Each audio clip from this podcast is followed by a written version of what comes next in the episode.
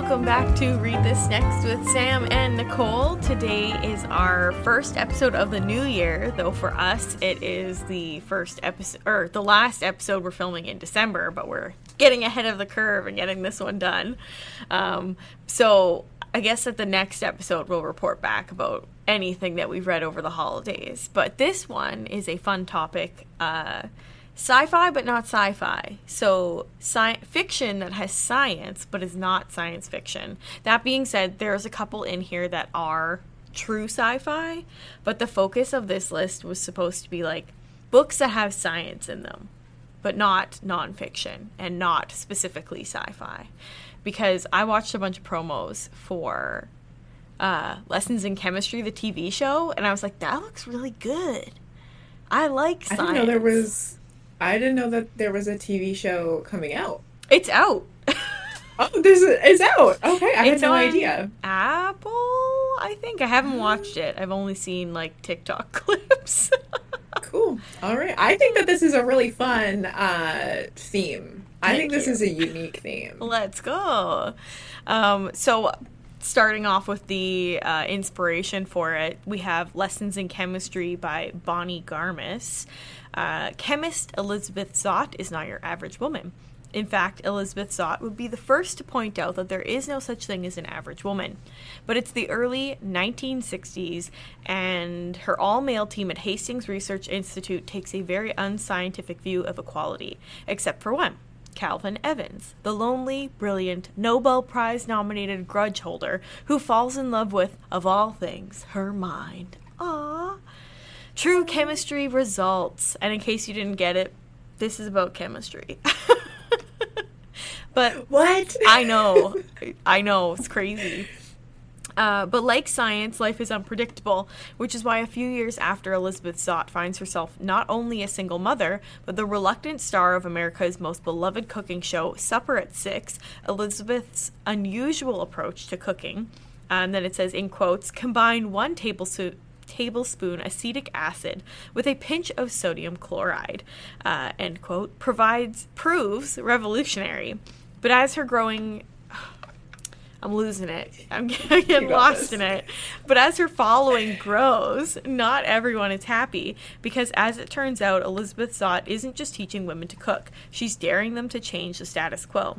Laugh out loud funny, shrewdly observant, and studded with a dazzling cast of supporting characters, Lessons in Chemistry is as original and vibrant as its protagonist.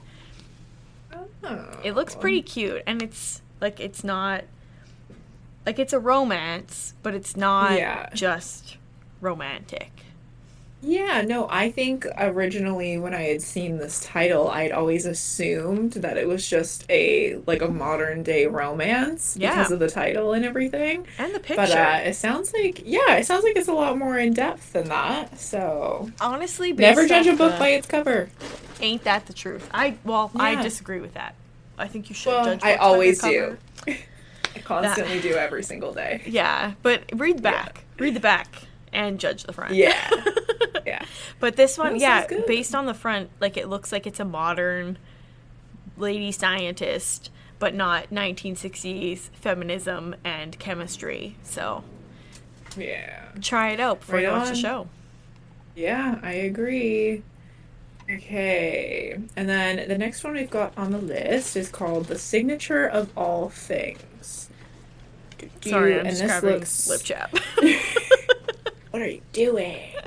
No, the the signature of all things. It looks like this is also a historical fiction, Mhm. um, and this is by Elizabeth Gilbert. Okay. In the signature of all things, Elizabeth Gilbert returns to fiction, inserting her. I'm In- not off to a good start. Inimitable. Inimitable. That's a good word mm-hmm. inimitable voice into an enthralling story of love, adventure, and discovery. Spanning much of the 18th and 19th centuries, the novel follows the fortunes of the extraordinary Whitaker family as led by the enterprising Henry Whitaker, a poor born Englishman who makes a great fortune in the South American quin- quinine trade. I should really follow Eventually. along. yeah. Horse? quinine trade. I don't know what that is. Cool. But uh, eventually becoming the richest man in Philadelphia.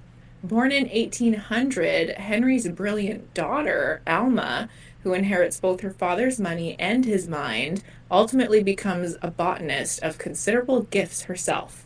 As Alma's research takes her deeper into the mys- mysteries of evolution, she falls in love with a man named Ambrose Pike, who makes incomparable paintings of orchids and who draws her in the exact opposite direction into the realm of the spiritual, the divine, and the magical. Alma is a clear minded scientist, Ambrose, a utopian artist. But what unites this unlikely couple is a desperate need to understand the workings of this world and the mechanisms behind all life. It's a really long description. I'm so sorry. no, no, and it's full of big words that I'm learning. Exquisitely researched and told at a galloping pace, the signature of all things soars across the globe, from London to Peru to Philadelphia to Tahiti to Amsterdam and beyond. Along the way, the story is peopled with unforgettable characters, missionaries, ab- abol- abolitionists, Abolitionists. abolitionists, adventurers, astronomers, sea captains, geniuses, etc. Uh, but most memorable of all is the story of Alma Whitaker, who, born in the age of enlightenment, but living well into the Industrial Revolution, bears witness to that extraordinary moment in human history when all the old assumptions about science, religion, commerce, and class were exploding into dangerous new ideas. Written in the bold, questing spirit of that singular time, Gilbert's wise, deep, and spellbinding tale is certain to capture the hearts and minds of readers. Sweet. You killed that. Woo! Nice. Thank nice. you. This actually sounds really great. I love um I love the time period that we're looking at. And then when it's noted at the end that we're heading into that industrial revolution, I think that's really interesting because we don't really think about that a lot. Like that it was a huge shift from one kind of really common um, ideology into something really kind of crazy at the time. So this sounds pretty cool to me. It does. And I kind of think the botany aspect of it is very. Like, I like that it's not a science. Like, the first one was obviously chemistry, but botany is so interesting on its own to me.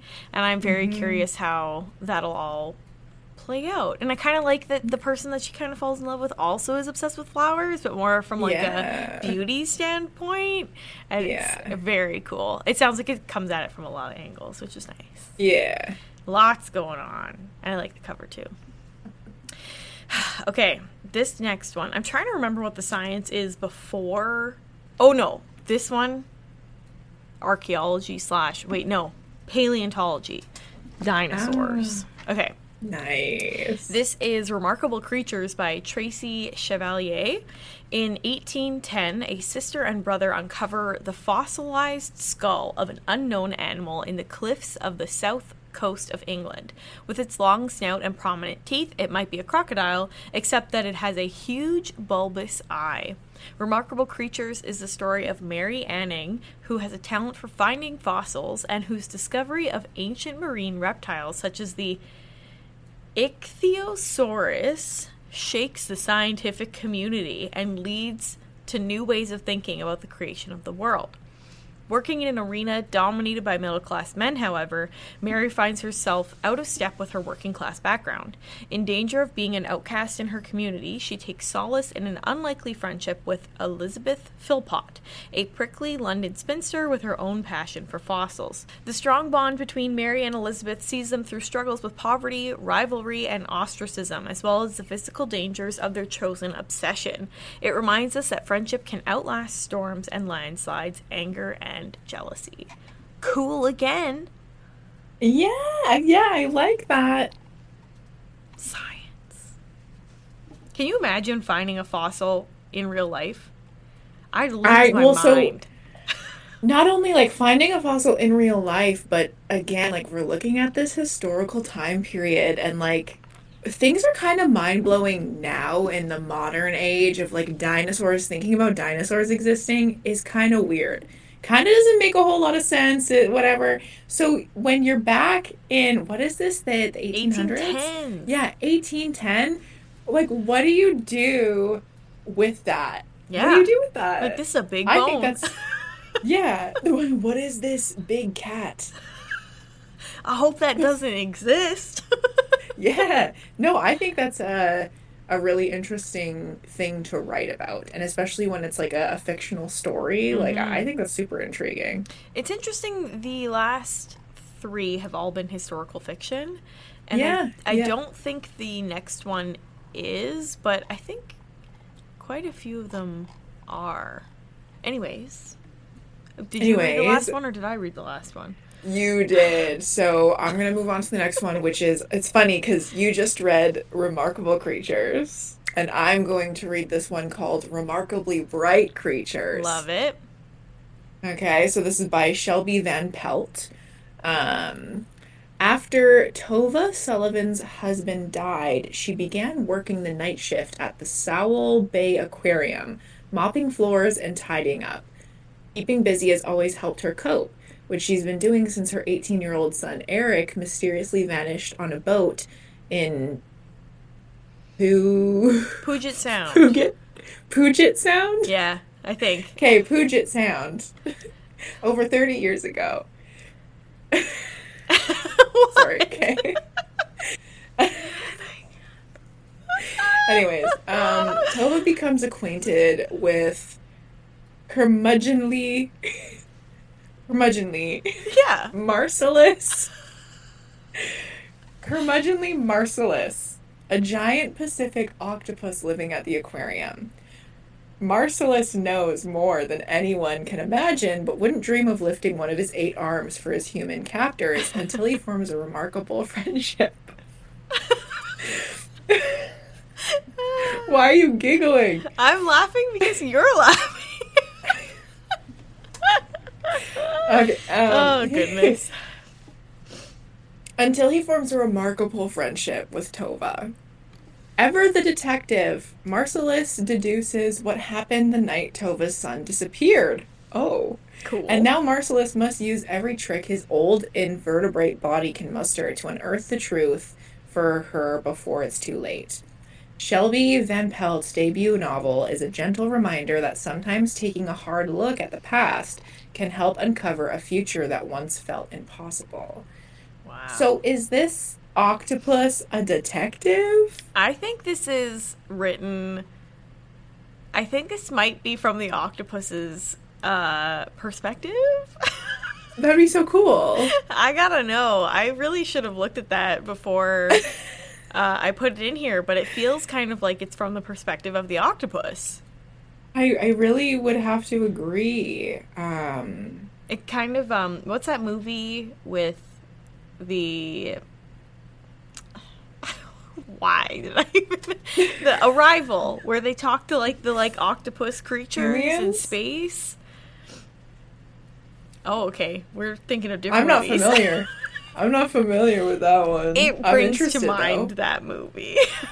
Okay. No, I like that. I also do want to point out that the cover of this book is beautiful. it is. The colors It's are so super nice. good. Um, yeah, I'm I'm just reading the description of. Yeah, in addition to the humans, there was the most original and wonderful point of view, the bright octopus. So apparently, a couple chapters are from the octopus's uh, perspective. Octopi, That's octopuses, I think. Yeah, very bright. Um, very cool. Okay, so actually, I'm going to skip this next one and I'm going to go to 2001 A Space Odyssey because I have so many things to say about it. okay. So, latest obsession in Nicole's life. Just watched 2001 A Space Odyssey the other night. Okay. It was really good. Um, this is the most sci-fi one on the list, but I had to talk about it because I I found this really interesting, and I thought maybe you would too. So uh, I'll read the description first. 2001: A Space Odyssey is a 1968 science fiction novel by British writer auth- Ar- oh my goodness Arthur C. Clarke. It was developed concurrently with Kubrick's film version and published after the release of the film. Isn't that weird? Oh. Yeah, I've never heard of that before. Yeah. And then, okay, so they wrote, Clarke and Kubrick wrote or worked on the book together, but eventually only Clarke ended up as the official author. But the story is based in part off various short stories by Clarke, including The Sentinel. Uh, which is published on its own. By 1992, the novel has sold blah blah blah many copies. Very cool. So for those of you that don't know, this is a book that desc- is it's very similar to the movie. The movie is basically about um, people, animals having encounters with a mental force that is stronger than them or knows more than them. I don't really know how much else to say about it without giving too much away. I assume at this point most people have seen this movie. Have you seen it? Uh, no, but I'm really interested. I might do this over my Christmas holidays. Please do, and I would love Yeah. to talk to someone else about it because the way that they like I kept watching it and being like, how did they shoot this? Because it's so well done. So I'm I'm very curious how different the book is from the movie, considering that they were written at the same time. So I'm curious. I'm going to read this over the break, and then I'll report back in the new year.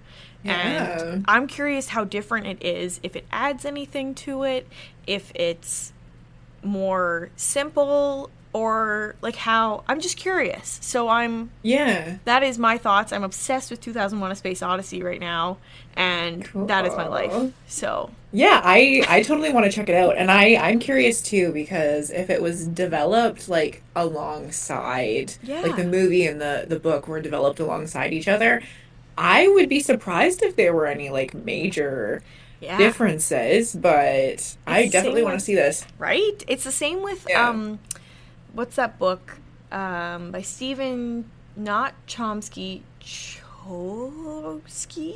It's um Perks of Being a Wallflower.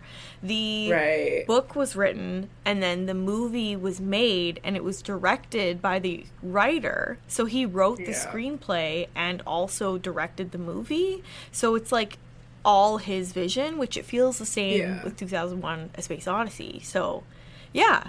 Let me know what you think of it. But anyways, the reason that this one falls onto the list as science fiction but not sci-fi is because in my mind it was very sci-fi, like futuristic, but it also takes place in the past. And in for me, it was very much like a lot of what you're dealing with didn't feel grounded in space. It kind of felt like there was fantasy elements, I guess, but that's kind of true for all sci-fi. But yeah, anyways, I could talk about that for like hours. I'm curious what you think of it. Please let me know if Yeah, and I'm when you watch it. Yeah. Yeah, so sorry, I skipped one, but I'll let you have that one. I'm happy that you talked about that. I I'll go back up to this. I'm kind of excited to check out this one. Uh, It's cute. because the cover's funny. Mhm. Um, it's called Half Brother. It's by Kenneth o- Oppel. Mhm. Um, for 13 years, Ben Tomlin was an only child, but all that changes when his mother brings home Z- Zan, an eight-day-old chimpanzee. Ben's father, a renowned behavioral scientist, has uprooted the family to pursue his latest research project, a high profile experiment to determine whether chimpanzees can acquire advanced language skills. Ben's parents tell him to treat Zan like a little brother. Ben reluctantly agrees. At least he, now he's not the only one his father's going to scrutinize.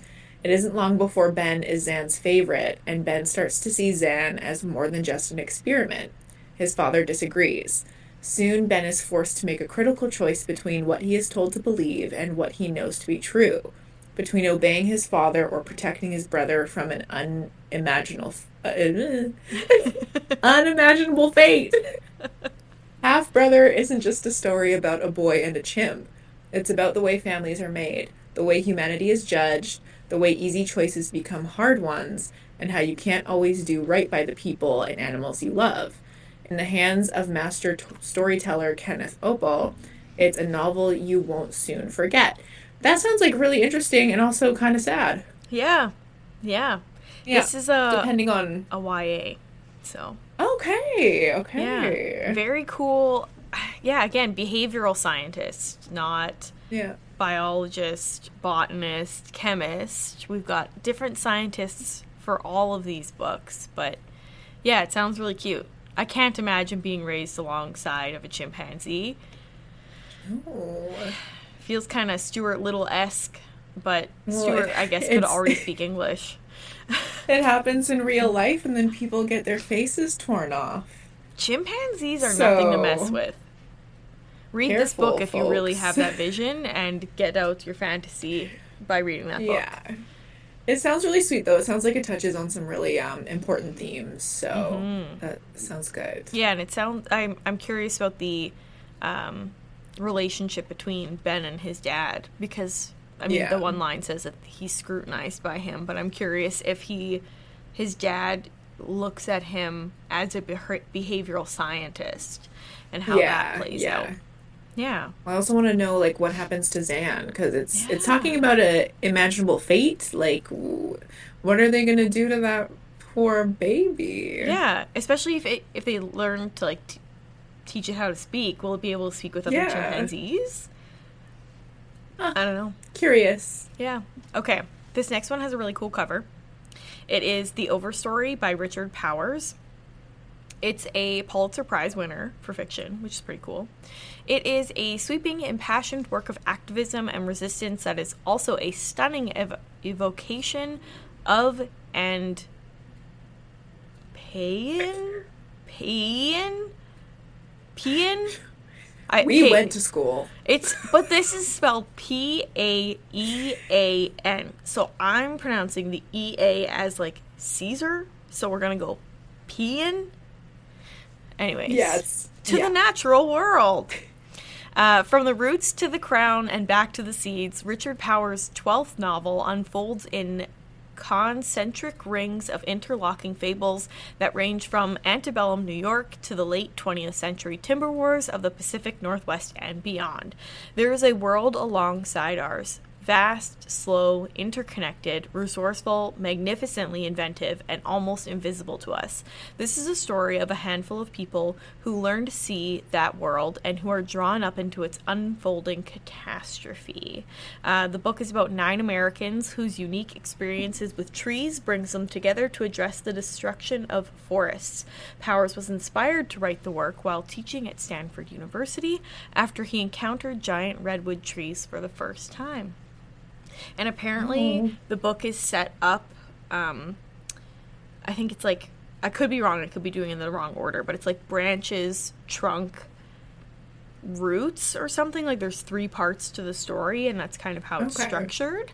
But um, it sounds really interesting and also very topical because we are always dealing with climate change. Always, especially this year. It there is no snow outside. None. What is going on? yeah, uh time log December 20th.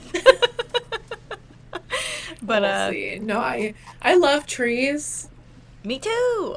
I I love trees, and at first I thought that this was um going to be nonfiction. mm-hmm. Uh, just because I don't know, there's something about the cover Yeah. and the trees where I assumed it was going to be nonfiction, but um, it sounds like quite the interesting story. Yeah, honestly they all kind of sound really good. I I do really like how the list has different types of science. I know I threw one true sci-fi in there, but I'm obsessed with it Diversity. right now. So Yeah, diversity Yeah, for the sci-fi fans who are mad that this isn't a sci-fi list, there you go. There you go. They've all read it. Yeah, they're like, we know. Uh, Like, okay. Wait, you haven't seen this movie? What? Dang. Well, hey, I'm 29 and I just read watched it for the first time. So, and you're gonna watch it too for the first time. Yeah. So, Yeah. uh, anyways, I'll wrap us up. Thank you everybody for watching. Um, hope y'all had a great New Year's. Uh, make sure to like, comment, subscribe, do all that fun stuff across socials. We are TBAPL across the board. Um, fi- you can find the titles and the authors' names on our blog, which is TBA tbplofftheshelf.com. I always struggle with it. And we'll see you guys again in two weeks. Bye.